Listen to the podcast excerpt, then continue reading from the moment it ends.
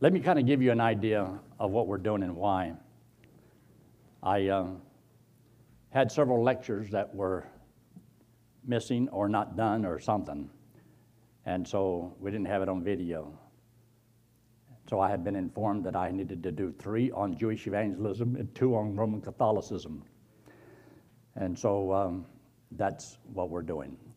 I didn't put them in order because uh, the one I did this morning was more on the gospel and had a lot of great scriptures. That's it's just just it's, it's just beautiful. It was just awesome for Sunday morning.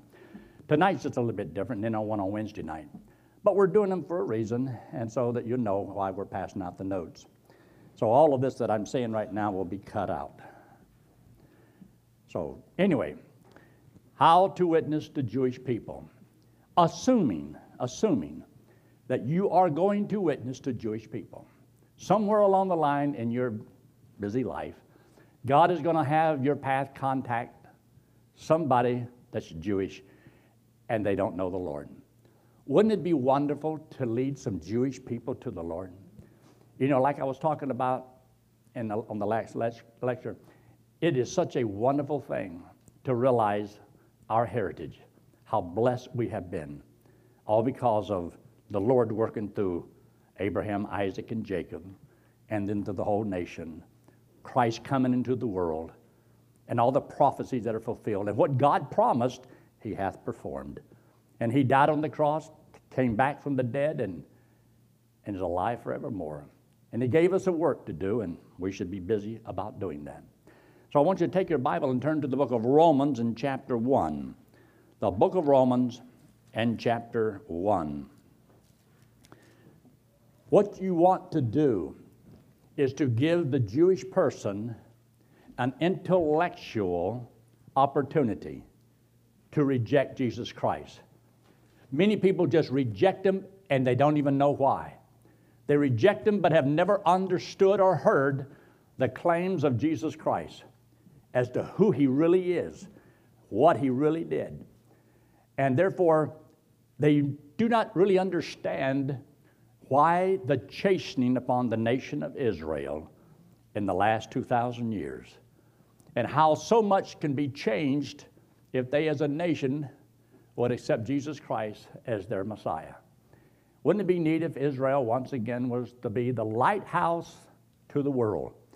Well, it will be, but only when the Lord comes back. But now notice what he says in the book of Romans in chapter one and verse sixteen. The Apostle Paul says that I'm a debtor, and then I am not ashamed, and that I am ready to preach the gospel.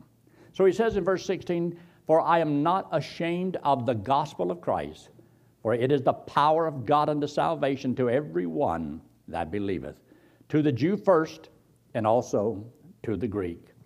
Also look there in chapter two, and look in verse nine, verse nine. Tribulation and anguish upon every soul of man that doeth evil. Well, just think about this.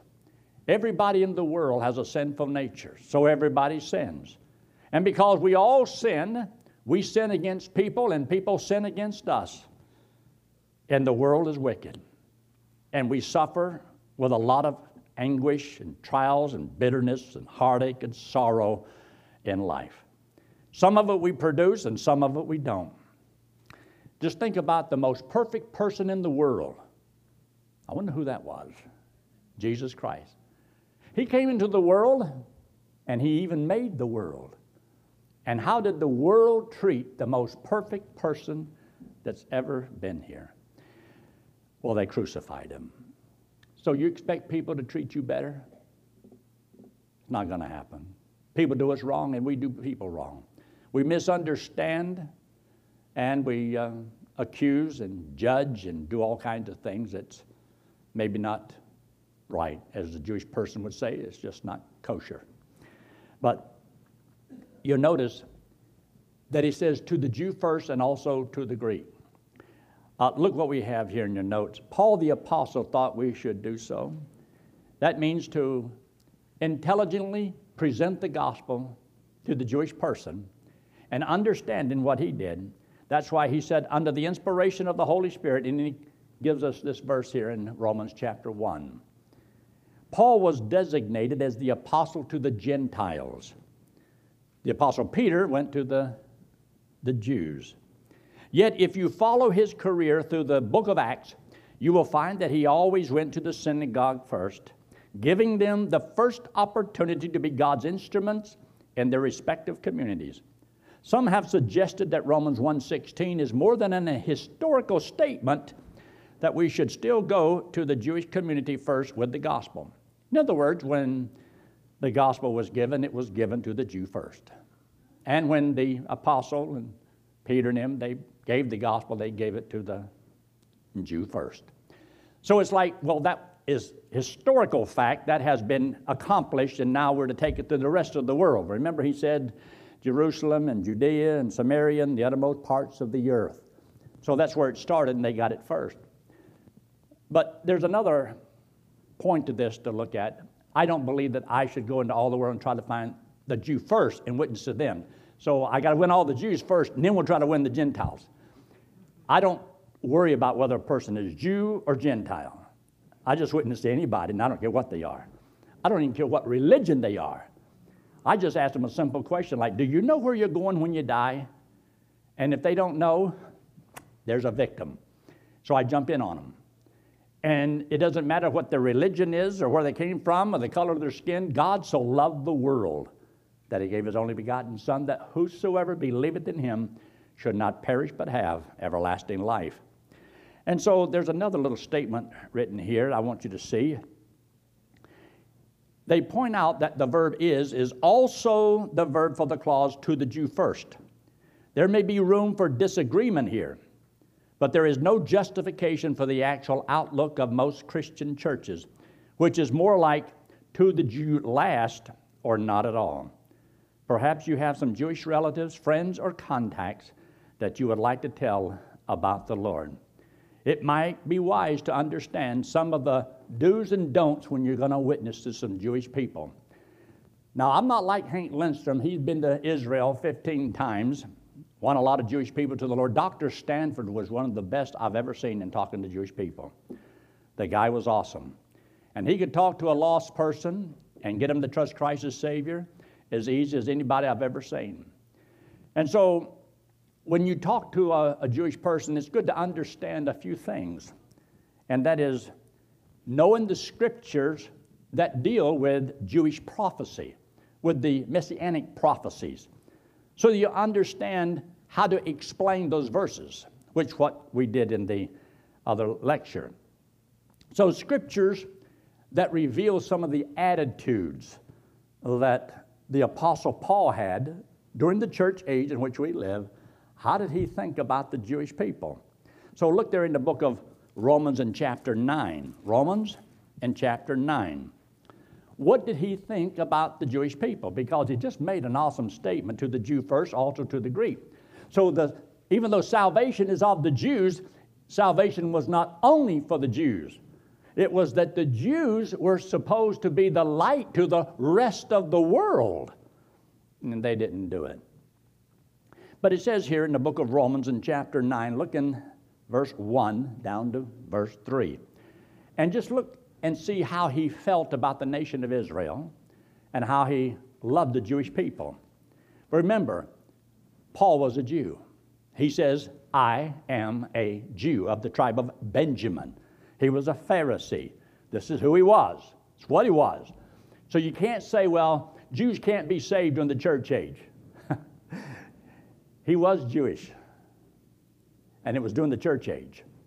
So he says, I say the truth in Christ, I lie not. My conscience also bearing me witness in the Holy Spirit, that I have great heaviness and continual sorrow in my heart. For I could wish that myself were accursed from my Christ, accursed from Christ, for my brethren, my kinsmen, according to the flesh. According to the flesh, he was just like them. But he thought he was doing God a favor in killing those people and putting them into jail that believed in Jesus Christ. And so he wanted to put a stop to it. And that's when the Lord had a, a meeting with Saul on the road to Damascus. And he saw a bright light, and God spoke to him. and says, I'm going to show this young man what great things he must suffer for my name's sake. And so God used him in a great way. But he believed in the Lord, and he knew Christ as his Savior. And he spent time getting the gospel from Christ himself, not from the other apostles. He was not here with the disciples. And so, therefore, he had a, a lot to learn. But he wanted his brethren to know Christ as Savior. Also, to notice what he says here, and look there in verse thirty-two. Verse thirty-two, same chapter. He said in verse thirty-two, wherefore, because they sought it not by faith, but as it were by the works of the law. For they stumbled at that stumbling stone. Remember this simple little statement. If you believe that salvation is by works, you will stumble over Christ. If you believe salvation is by works, you will stumble over grace, because grace won't make sense. Christ doesn't make sense if you believe you have to earn your way to heaven by your good works. So there's people that hear the name of Christ, and they hear the word grace, but then try to earn their way to heaven by their good life, their good deeds. And they think that their good life will get them to heaven. And that's why they think, well, they have to go to church to go to heaven, got to give money to go to heaven. And none of those things will save a person. So that's why this verse is so important, because they stumbled over Christ because they were wrapped up in the law. And they became law keepers and thinking they were good enough, and they exalted themselves. And they despised those sinners that didn't live as good as they did. And that's why we sometimes say, you know, there's some people who look down their long, pharisaical nose at other people, and they think they're like Kellogg's cornflakes, just a little bit better. And they're not any better than anyone else. Now look there in the book of Romans in chapter ten. Romans chapter ten, you're right there. Look at the attitude the Apostle Paul had about the Jewish people. Remember, to reach people, you have to have a burden. You have to have a concern. It means you have to care. You got to want people to trust the Lord. Now, I would hope to think that as you go through life, you see people, and people are hurting all over, that you care about that person and where they're going to spend eternity. And it, it shouldn't matter whether they're black or white or, you know, red, brown. It doesn't matter about the color. It doesn't matter about their nationality. Those things are not important. Uh, every man is a soul. Every woman, they have a soul. They have a, that, that, that's a person. That's a person whom Christ died for. And in God's eyes, they all have value. Not one person has a greater value than you do. God doesn't love anybody in the whole world more than he loves you. He doesn't love you more, but he does love you, but he doesn't love anybody else more than he loves you. I like that. God is not a respecter of persons. Now take your Bible and turn to the book of Acts in chapter nine.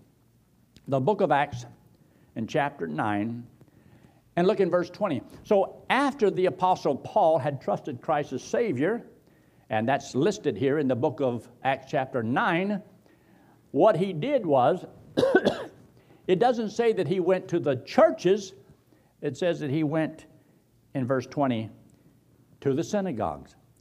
And straightway, or immediately, he preached Christ in the synagogues, that he is the Son of God. So this is where he went. And the synagogue is what it was for the Jews. So he went there, and he did go to the Jew first. And he went, and he preached the gospel to them.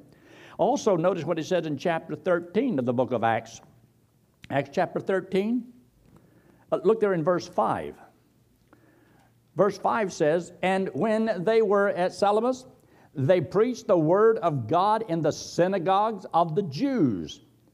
And they also had John to their minister.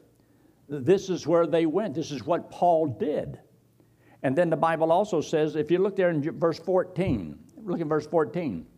But when they departed from Perga, they went to Antioch in Pisidia, and went into the synagogue on the Sabbath day and sat down. And after the reading of the law and the prophets, the rulers of the synagogue sent unto them. It says, teach us some more. They, there's people who wanted to know. So they had many that believed on the Lord. So Paul won a lot of people to the Lord after the church age started, and he was still telling us to reach the world, going to all the world. And remember, this all started because Christianity was the greatest Jewish movement ever in the world. There's never been anything quite like it. And it's affected the whole world for two thousand years. So we're thankful for all that has been done. So should we care about winning Jewish people to the Lord? I think we should. I had an uh, opportunity when I was down at the University of Miami. I was doing some gold stamping on books. That's how I was making a little money so I could, you know, take my exams and all. And I, um, in the student union building, I would set up my gold stamp machine, and I had several people that would work for me. And uh, Miles Carbonell was one of them, Mike Schaefer, he worked with me, and I had a couple others. And anyway, they would uh, take names down, and we'd put the yearbooks, and I'd stamp their names on it, and put it on in gold, and we'd put heaven tracks in all the yearbooks. And this one guy had it done, and he went over there, and he opened up, and there's that track in there. He said, "I don't believe in God. I don't believe in any of this stuff." Well, it wasn't long before I knew I was going to have to deal with him. So he, um, standing there getting an attention, and everybody stopped what they were doing, and there was a couple hundred people in the area, all looking. And they all look over at me, see what I'm going to do. This guy is defiant, you know. And I don't believe in all of this stuff. Well, I stood up on my side of the table, and I looked at him, and I says, "You. Yeah, you. Yeah, come here." In front of everybody. So he starts walking across the room toward me, and he got led up to the table. Now, I was a little cocky back in those days. I said, "On this side of the table." I says, "Come over here on this side of the table." And he wasn't sure he wanted to come on my side of the table. And everybody's watching. Still, oh, he came on my side of the table. And I walked over to him. I says, "Now, let me tell you something. Jesus Christ loved you so much, he'd rather die than live without you. He went to the cross and he paid for all of your sin." And I said it low enough that nobody could hear what I'm saying to this guy. And he's just standing there looking at me. He was in a state of shock. He didn't know what I was going to do. I didn't either. So I was talking to him. And all of a sudden, he got a tear in his eye. And he told me, he says, my, my, my parents told me about this, but I never understood it. I explained a little bit more. Next thing you know, he trusted Christ as Savior. He walked over to my table, picked up some of the heaven tracts, and he walked out of the student union building. He never said a word to anybody, and neither did I. But he wasn't really looking for a fight. He was just looking for somebody that could answer his question. See, he really wanted to know. Some people are just hoping there's somebody out there that's got an answer. In the same student union building, after we had taken a break, so I walked by, and there was a table sitting there, and there were five Jewish boys sitting there. You say, "How do you know they were Jewish boys?" I can tell. Anyway, I walked up, and they were all sitting there. And so I walked over to them. I says, "Can I ask y'all a question?" Now, I did this to a Jew one time. I asked him, I says, um, "How come every time you ask a Jewish person a question, they always answer with a question?" He says, "Why not?" So I didn't do that with them this time. I says, um, can, can I ask you a question? They said, "Sure." I says, um, "Do y'all believe that the Messiah has already come, or are you looking for him to come?" And I said, "That's a good question. That's not an argumentative question." And so a couple of them said, "Well, I don't know. I don't know. I don't know." I, and a couple of them said, well, I, th well, "I think he's coming yet." I said, "Well, if you think he's still coming," I says, "Can I ask you another question?" He said, "Sure. How are you going to recognize him?"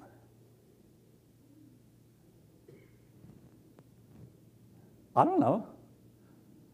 I said, "If the Messiah is yet to come, how are you going to recognize him when he comes? What are you looking for? How are you going to recognize him?" He says, "I don't know." I says, "Can I show you from your book, from your Bible, how you can know your Messiah when he comes? I said, yeah. Would you believe it? They let me sit there with all five of them, and I had a Bible, and I used nothing but the Old Testament. I says, I know you have a problem with the New Testament, so we won't even go there. We'll just go to the Old Testament because most Jewish people, at least they believe the Old Testament. And so I went through the scriptures like I did this morning, and so many of them, oh, well, all five of them trusted Christ as their Savior. This one kid, he slapped the table. He says, that's Jesus Christ. I says, yes, I know. I said, remember, you said that. I didn't tell you that. And so, and a couple of them had tears in their eyes, all because I was able to open up a conversation. Don't be intimidated by anybody. Believe that what you know is so important, they ought to pay you to tell them. But they're not going to. But you know something that's so valuable. You know how to go to heaven. And majority of people have no clue on how to go to heaven. And if you can tell them, it's the greatest thing in all the world. So can you win Jewish people to the Lord? Yes, you can win people to the Lord. I did it over in Israel. Every time I went, I'd have a couple that would trust Christ as Savior. And so I got an opportunity to speak in the First Baptist Church in Bethlehem. And uh, they were all Arabs. And I've given the wallet illustration. I pull out my wallet, you know, and I'm going through the thing. I, Betty was there. I think you was watching. And then my interpreter's standing there, and he's speaking to him in Arabic. And I'm giving the gospel, just pouring out my heart, you know. And I said, let this hand represent you and me, and the wallet represents sin. We all have sin on us. God says that we have all sinned, and because of sin, we are all condemned, and the wages of sin is death, and we have to die. And the Bible says that you have to be perfect to go to heaven, and none of us are perfect. And I thought, where do I stop this and let him do half of it? You know, because you have to do a couple lines, and then the interpreter's got to do something. I figured I might just tell this whole story. And I said, God says you cannot earn it, you can't work for it, you can't buy it. This hand represents Jesus Christ. He's God in the flesh, came into the world because he loves us, hates our sin. Our sin separates us from the Lord. Christ took the sin, paid for it on the cross, came back from the dead, and said if you would believe he did it for you, he would put this payment to your account. You go to heaven on what he did, not on what you do. It's on because he's good. It's not because you're good. And I thought, how is he going to explain this? You know what he did? Next thing I knew, he reached over and he grabbed my wallet out of my hand. And I was, I was concerned at that point. He grabbed, no, it wasn't empty. And he grabbed my wallet and he said, he went through, he did the same thing. And I watched it. He did the hand, he did the hand gesture perfect. First time you ever seen it. And he went through and he explained the whole thing. And then we got through. He gave his wallet back. I was glad to that. Or did I run him down? I can't remember. But anyway, I got my wallet back. But you have to remember, there's people who are wanting to hear a good presentation of the gospel. We have been so privileged, so blessed to know this truth, but it doesn't do anybody any good if we don't tell anybody about it. I was interested today because I looked on the website and there was somebody who trusts the Lord today from Miami and then somebody else from Jamaica. I think it was Jamaica. I mean, that's, isn't that awesome? That is so awesome. But look down here at your notes, where we have, don't allow yourself to mentally stereotype Jewish people. Well, they're all the same. Don't put them all in the same little box. No, people are individuals. But it doesn't matter if you're Jewish or even if you're a Baptist or a foot-washing Aborigine. Doesn't matter what the religion are. Don't figure that they all believe exactly the same thing to the same degree. They don't. There's a lot of people saying, well, I'm Catholic. But they don't go to church. They just go, I'm a Catholic. There's people who say they're Mormons and never go to the temple. There's people that are Jehovah's Witnesses, or used to be, not anymore. There's people, deal with them as an individual. Don't put them all in one group. Well, I know everything you believe, and then you want to lay them low. Well, wait a minute. They may not need you to kick them in the teeth. Maybe they just need you to present the truth. Maybe the gospel is powerful, and if you explain it, they might understand it. So the gospel is the light that shines upon whatever belief is wrong, doesn't it? So if you present the truth of the gospel, it sheds the light upon all those mysterious things that people say and think and believe. So the gospel is the power of God unto salvation to everyone that believeth. So get that down That's the most important thing. Prejudice means to prejudge.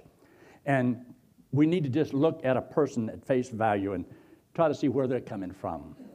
And do you know for sure you're going to heaven when you die? Well, no, I don't. And you might be surprised. Well, I know what you are. No. You don't have, if a man knows he's a sinner, you don't have to convince, say, look, what are they? How many sins have you committed lately? Can you tell me about your thought life lately? It ain't none of your business. All you need to know is nobody's perfect. And to go to heaven, you have to be perfect, and no one's perfect. So that means we're all sinners. We've all done things wrong. We're all in the same boat. Number two, look here in your notes, don't tell Jewish jokes to Jewish people if you're not Jewish. They usually don't come across very good. And buddy, do I know Jewish jokes? I had to realize just because I can tell jokes, and I can tell pretty good jokes. But I've also heard a few people over the years telling jokes that I should not have told. And I realized there might be a better way.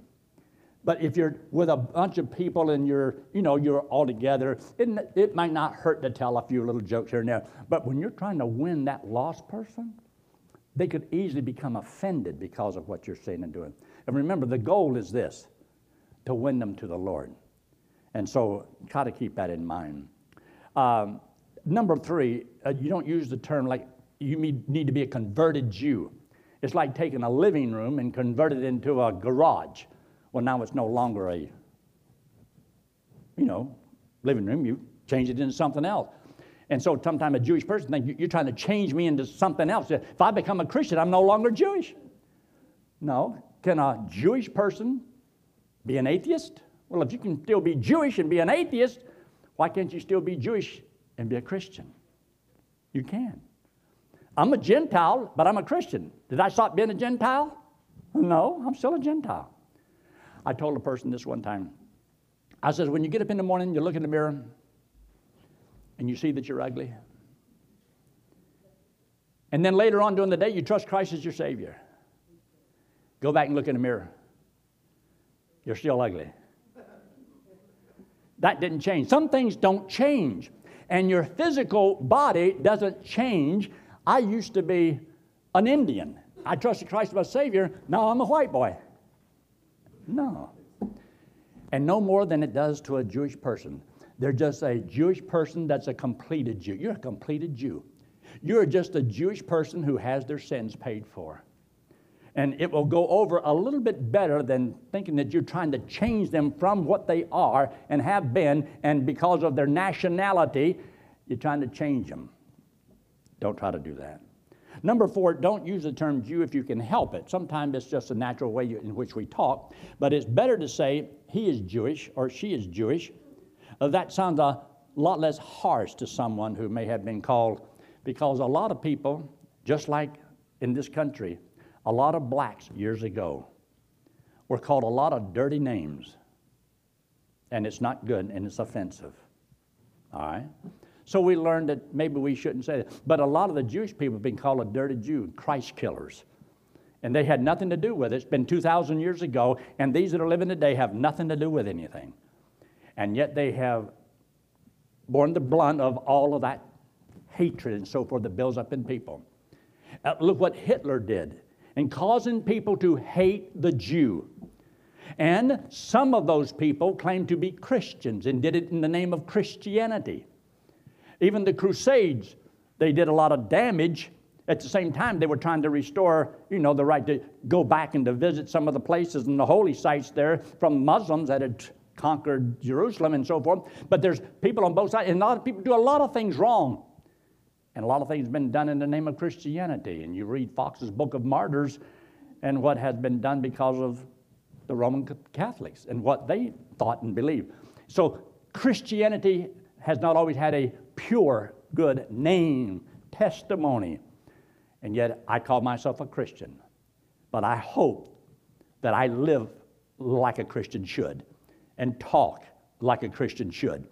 So we are to uphold a good testimony, not because somebody else has ruined the testimony, But there's a lot of people who have been cut and criticized because of that dirty Jew, and mock and make fun of them and hate them. And there's people even in America today that are still anti-Semitic, hate the Jewish people. Look at the next statement. Number five, don't be afraid to witness to Jewish people because, well, you know, they really know the Bible. They really know the Bible. I got news for you. Most of them have never read the Bible. And don't think, well, they know all these other religions. They really know their Bible. I talked to a Catholic priest one time. You know, the one with the collar on back with the father. I mean, he came into my youth meeting one night. There was nobody there, but just me and him. And he saw my chart that y'all have seen up on the wall. He says, what is that? I says, that's a, a layout of the Bible. It's a prophetic survey of time. He said, I ain't never seen one like that before. I says, well, can I ask you a question? And he said, sure. I says, where are you going when you die? He said, oh, I'm a priest. Yeah, but where are you going when you die? He said, well, the best I can hope for is purgatory. Okay. I said, well, I know that I have eternal life, and I know that I'm going to heaven when I die, and that blew his mind. He's the father, and I'm just a little peon, and I know I have eternal life, and the best he can hope for is purgatory. We had a good conversation, wouldn't you think? Yeah. It wasn't long before he trusted Christ as Savior. He says, I've never read a Bible. Mm-hmm. I've read the catechism, books about the Bible. I've never read a Bible. He said, but I got one. I got it right on my desk. I thought, that's really nice. It's like the mama who tells her little son, here comes, here comes the neighborhood preacher. Honey, quickly, go get, go get that book that we all love so dearly and put it on the table. So he went and got the Sears catalog. Anyway, as we're moving right along, look at number six. Don't tell all you know. Don't feel like you have to unload the whole load on a person because, well, I know how to deal with a, you know, a Jewish person. And you give them all the prophecies all at one time. Too much light blinds, and they won't get it. It's better to take one or two little truths and explain it. It's better to take a verse even like John three sixteen. You say, well, they, they, they think that's in the Old Testament. They don't know where it is. They haven't ever heard the verse. I don't worry about it so much. Except, but I know that I'm talking to them and Jewish people, and I've got a bunch of them, and I can do that. I don't mind doing that. But look at there. Number six, too much spiritual food for thought can cause indigestion. Your first conversation should probably consist of spiritual appetizers. The object is to stimulate more interest and to make a friend. You cannot catch a fish until he nibbles, unless you get a hold of the kind that just takes the bite and, now, and then pulls you out of the boat. I almost had that happen one time. It was a big fish. It was at least. Anyway, do you believe the Messiah is yet to come? That's one I've used a lot of times. How will you recognize your Messiah? Because that opens a door you can get into him. And uh, it's more than, uh, do you believe in God? Yes. You don't want a yes and no answer. You want to get more than that. No, number seven, look at that. Don't embarrass him in front of his friends. Because if you have one of them that really is interested, they may not convey that because of the pressures of others. See, there is a, a stigma about people that are even Jewish, and they believe that if they accept Christ and Christianity, it can cause a lot of home problems, friend problems, work problems, all kinds of problems for them. See, you and I, we trust Christ as Savior, and who cares? Nobody cares whether we lived or died and went to heaven or hell anyway. So we trust the Lord, that's good. But there's other people who can pay a great price, a great penalty. So be conscious of that and uh, not embarrass people in front of other people. That's why if there's two of us and uh, we got a person to talk to, if one person starts the conversation, I usually just back, just let them, let, let them catch the fish. You don't try to, everybody jump on that person, scare them half to death. Here's another thing. Statement a Gentile believer can say to a Jewish person. There's a few things you can say to them that would help. I am enjoying your heritage. It kind of opens up the door and lets you know you're not against Israel. You're not against the Jewish person, because they are sometimes very defensive because they feel like they've been attacked. So you have to be careful that you don't come across like you're attacking them. If you don't believe the Torah as I do, then I am a more Jewish than you are. Because see, I believe the Torah. I believe the Old Testament. I believe the law and the prophets and the Psalms. I believe your scriptures. And so I sometimes I've told them, I said, you know, I'm not Jewish, but I wouldn't mind being Jewish. I love the nation of Israel. I love the God of Abraham, Isaac, and Jacob. But don't try to get so mushy with it that it's like oatmeal. Kind of like this boy was with this girl, and she looks at him and says, say something nice and soft and mushy. He says, oatmeal? Uh, number three, number three, if a person can be Jewish while he is an atheist, why can't one be Jewish and be for Jesus? Doesn't that make sense? So you're putting them at ease. You're not stopping being Jewish. You're just a Jew who has their sins paid for. You're a person that knows you're going to heaven when you die. You have only accepted your Messiah. Remember, all the disciples at the first, they were all Jewish. We have a lot to be thankful for. It, they're the one that God used to start the church. They were the first missionaries. So we have quite a heritage that we should be thankful to the nation of Israel for. Because what we know and what we believe is because of this book. This book. And we should remember that. Look at the next statement I have here. Number five, I want you to see this. Well, let's just look at number four. The Old Testament is beautiful, but it's like an unfinished symphony. Have you ever heard that uh, Handel's Messiah? Hallelujah, hallelujah, hallelujah. And about fifty-nine thousand times, hallelujah, hallelujah. And then that's the end of the song. Wouldn't it be a shame to have it right in the middle of it and then you never finished it? Or sing that one song, oh, Lord, my God, when I am awesome. You think there ought to be something else there. Then there's something to be. You didn't finish it. Well, see, the Old Testament is like a symphony that was never finished. It needs the New Testament to finish the song. This is the most beautiful music in all the world. But without the New Testament, it has no ending to it. We need the New Testament. We need it to finish. If it had finished with Malachi, there's too many things left undone. Too many prophecies that have never been fulfilled. So it's good to understand that and let them know that uh, without the New Testament, who is Isaiah talking about? Because if you don't have the New Testament, it's never been finished. It's never been fulfilled.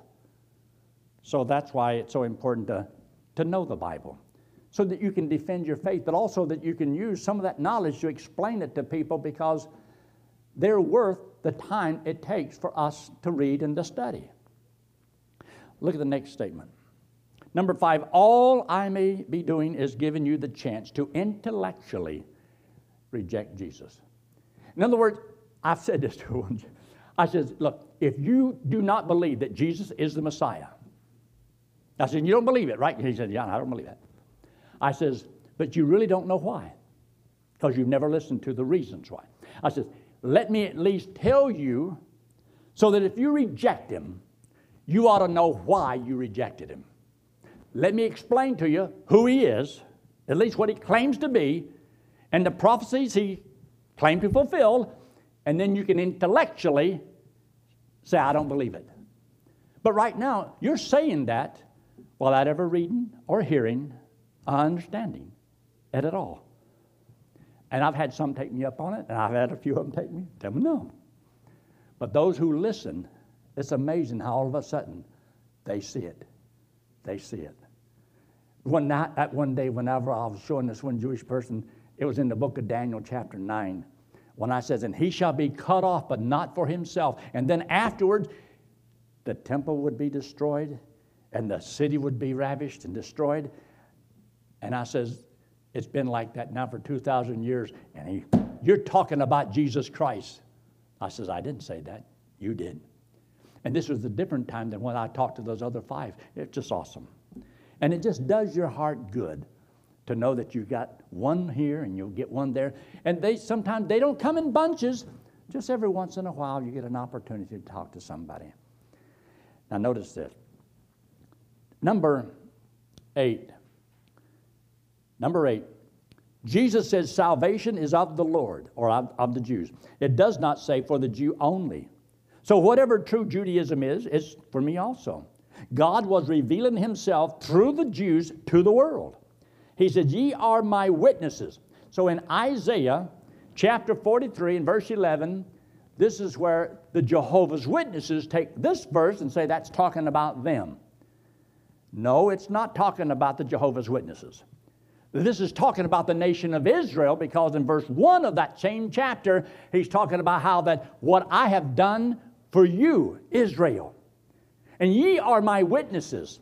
But so who was Israel to be a witness to? See, God wanted the nations of the world to know who he is. And we preached a sermon on that not long ago about God saying, do you know who I am? Look who I am and what I've done. That the world may know, Jesus said, that the world may know that I love the Father. This is why I do what I do. But remember, Jesus was Jewish. Jesus was Jewish, of the tribe of Judah. So we're talking about, and the Bible makes this statement in the Old Testament. He says that the Gentiles will seek this righteous branch, which is a reference to Jesus Christ. The Gentiles. Now, what prophet in all of these thousands of years has the Gentiles accepted from Israel and followed? There's been nobody but Jesus. So he must be the one, and he is the one. Look at the next statement. Number nine, the anti-Semitism of Germany was inhumane, cold-blooded, ruthless, and unmerciful. In fact, it was supernatural. It was satanic. Do you know who's behind all of this? It's the devil. The devil hates God. The devil hates Christ. The devil hates Israel. And the devil has poisoned the minds of this world. And look at how many people hate Jesus, and Jesus has done nothing to anybody. Jesus has never wronged anybody. Jesus never told a lie. Jesus was not deceptive. Jesus was the most honest person in the world, and yet the world hates him. Somebody's behind all of this, and I think it's the devil. Well, I do honestly believe it's the devil. But the thing that's also a shame is Israel has been deceived by the devil. Look at the next statement. The Jewish people are oblivious to the greatest anti-Semite of all, Satan. When Satan prejudices the Jewish people against their own Messiah, that is his ultimate triumph. When the devil can get Israel to turn against their own God. Jesus is Jehovah. Jesus is God. And the devil has blinded the minds of them which believe not, lest the light of the glorious gospel of Christ should shine unto them. Number ten, anti-Semitism can become so extreme as to cause us to suspect demonic activity. There are Jewish individuals who are completely secular. There are some that you can talk to. They don't believe in the Bible. They don't believe in God, Jehovah. They don't believe anything like that. They're totally as atheistic as can be. Jewish people. I've talked to them. They don't believe anything. And they don't want to talk about it either. They have disassociated themselves from everything Jewish and deny their own Jewishness. But they never forget to hate Jesus. You'd be surprised how many people, even Jewish people today, hate Jesus. And why does the world hate the Jew? Because the Jew hates Jesus. There is a war going on. But what we want to do is to convince then that we love them. We want them to know God loves the Jew. God loves even the Gentiles. God so loved the whole world. And everybody can have eternal life. Everyone can go to heaven. All they have to do is accept Christ as their Savior, but they have to believe that He is who He claimed to be. I'm going to slow this down now, but I want you to get it. This hand represents you and me. The wallet represents sin. We all have sin on us. God, He loves us. Now, He hates our sin, but He loves us. God loves the whole world. And God wanted to use the nation of Israel to bring the Word of God into the world. He used those men to write the Word of God over hundreds of years. A lot of different writers, thirty-five to forty different writers over a period of sixteen hundred years. The most magnificent book ever put upon this earth. There's no book like this book.